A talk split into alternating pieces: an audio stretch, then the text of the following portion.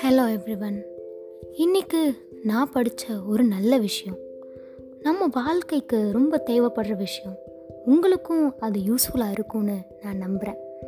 நம்ம வாழ்க்கையில் எல்லாரும் சொல்லுவாங்க, என் பொண்ணு சொந்த காலில் நிற்கணும், யாரையும் நம்பி அவள் இருக்கக்கூடாது, என் பையன் அவனாக நின்று சம்பாதிக்கணும், அப்பா சொத்தில் வாழக்கூடாது அப்படின்னு சொல்லுவாங்க.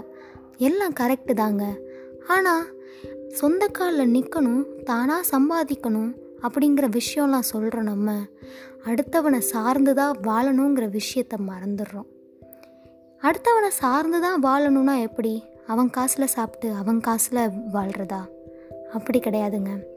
கடைசி வரைக்கும் நம்மளோட ஹண்ட்ரட் பர்சன்டேஜ் ஹானஸ்டான மனசை ஷேர் பண்ணுறதுக்கு ஒருத்தர் வேணும், தன்னோட இன்பத்தில் பங்கெடுத்துக்கிறதுக்கு ஒருத்தர் வேணும், துன்பத்தில் தோல் கொடுக்கறதுக்கு ஒரு ஆள் வேணும்.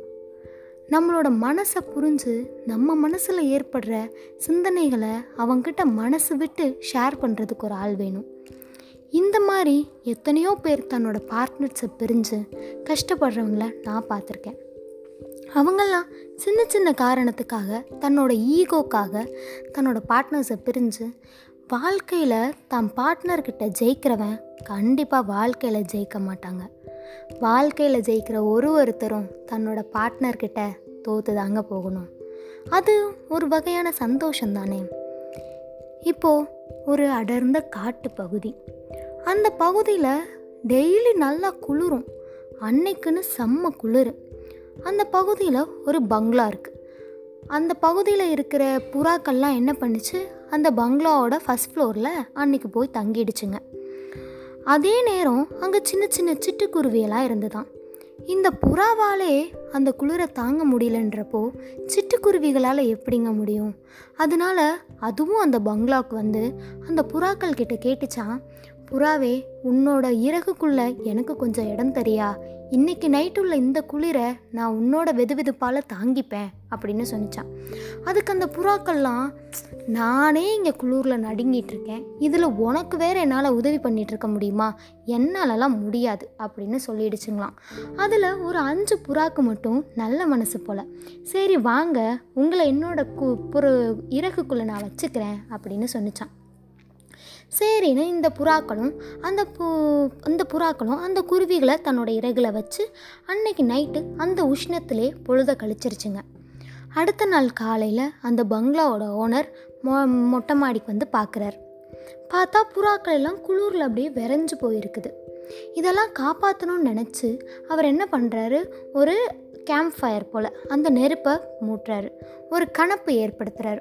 கணப்பை ஏற்படுத்திட்டு மேலே இருக்க புறாக்கள்லாம் கரெக்டாக அந்த கணப்பில் வந்து விழுகிற மாதிரி, பக்கத்தில் விழுற மாதிரி தள்ளி விடுறாரு.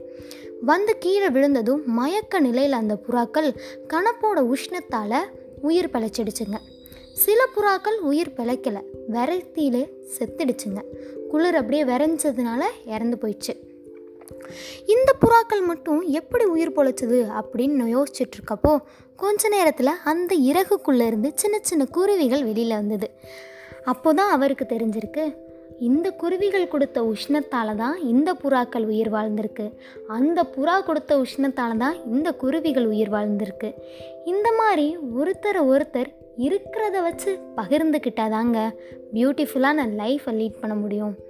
ஒருத்தர்கிட்ட நல்ல கேரக்டர் இருக்கும், இன்னொருத்தர்கிட்ட அதை விட நல்ல கேரக்டர் இருக்கும்.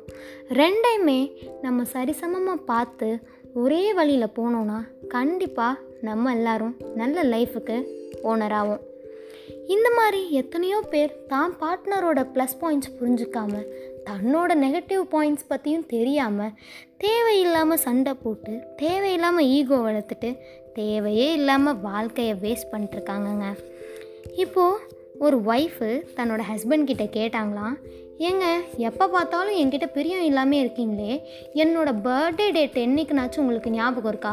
சரி அது கூட வேணாம், நம்மளோட ஆனிவர்சரி என்றைக்காச்சும் ஞாபகம் இருக்கா அப்படின்னு கேட்டாங்களாம். அதுக்கு அவங்க ஹஸ்பண்ட் சொன்னார், ஏன் எனக்கு ஞாபகம் இல்லை? இதில் ஒரு பாயிண்ட் என்னென்னா, அவங்க ஹஸ்பண்ட் வந்து கிரிக்கெட் பைத்தியம், சரியான கிரிக்கெட் ஃப்ரீக். என்ன பதில் சொல்லியிருப்பார்னு நினைக்கிறீங்க? ஏன் எனக்கு ஞாபகம் இல்லை, அன்னைக்கு தான் சச்சின் டெண்டுல்கர் ஹண்ட்ரட் ரன்ஸ் அடித்தாரே அப்படின்னு சொன்னாராம். உடனே ஒய்ஃபு, உங்ககிட்ட போய் கேட்டேன் பாரியா என் நேரம் அப்படின்னு நினச்சிட்டு, இப்படி இருந்தாலும் தனக்கு தன்னோட கணவருக்கு கிரிக்கெட் பிடிச்சிருக்குங்கிறதையும் பெருமையாக நினச்சிட்டு போகிற வைஃப்ஸ் இருக்காங்க. இந்த மாதிரி தன்னோட பார்ட்னருக்கு என்ன பிடிச்சிருக்குங்கிறத நமக்கும் பிடிச்ச விஷயமாக மாற்றிக்கிட்டா நமக்கு பிடிச்ச விஷயங்கள் நம்மளோட பார்ட்னர்ஸ்க்கும் கண்டிப்பாக பிடிக்குங்க. So you had a great message today because this message is wonderful for me. Thank you everyone.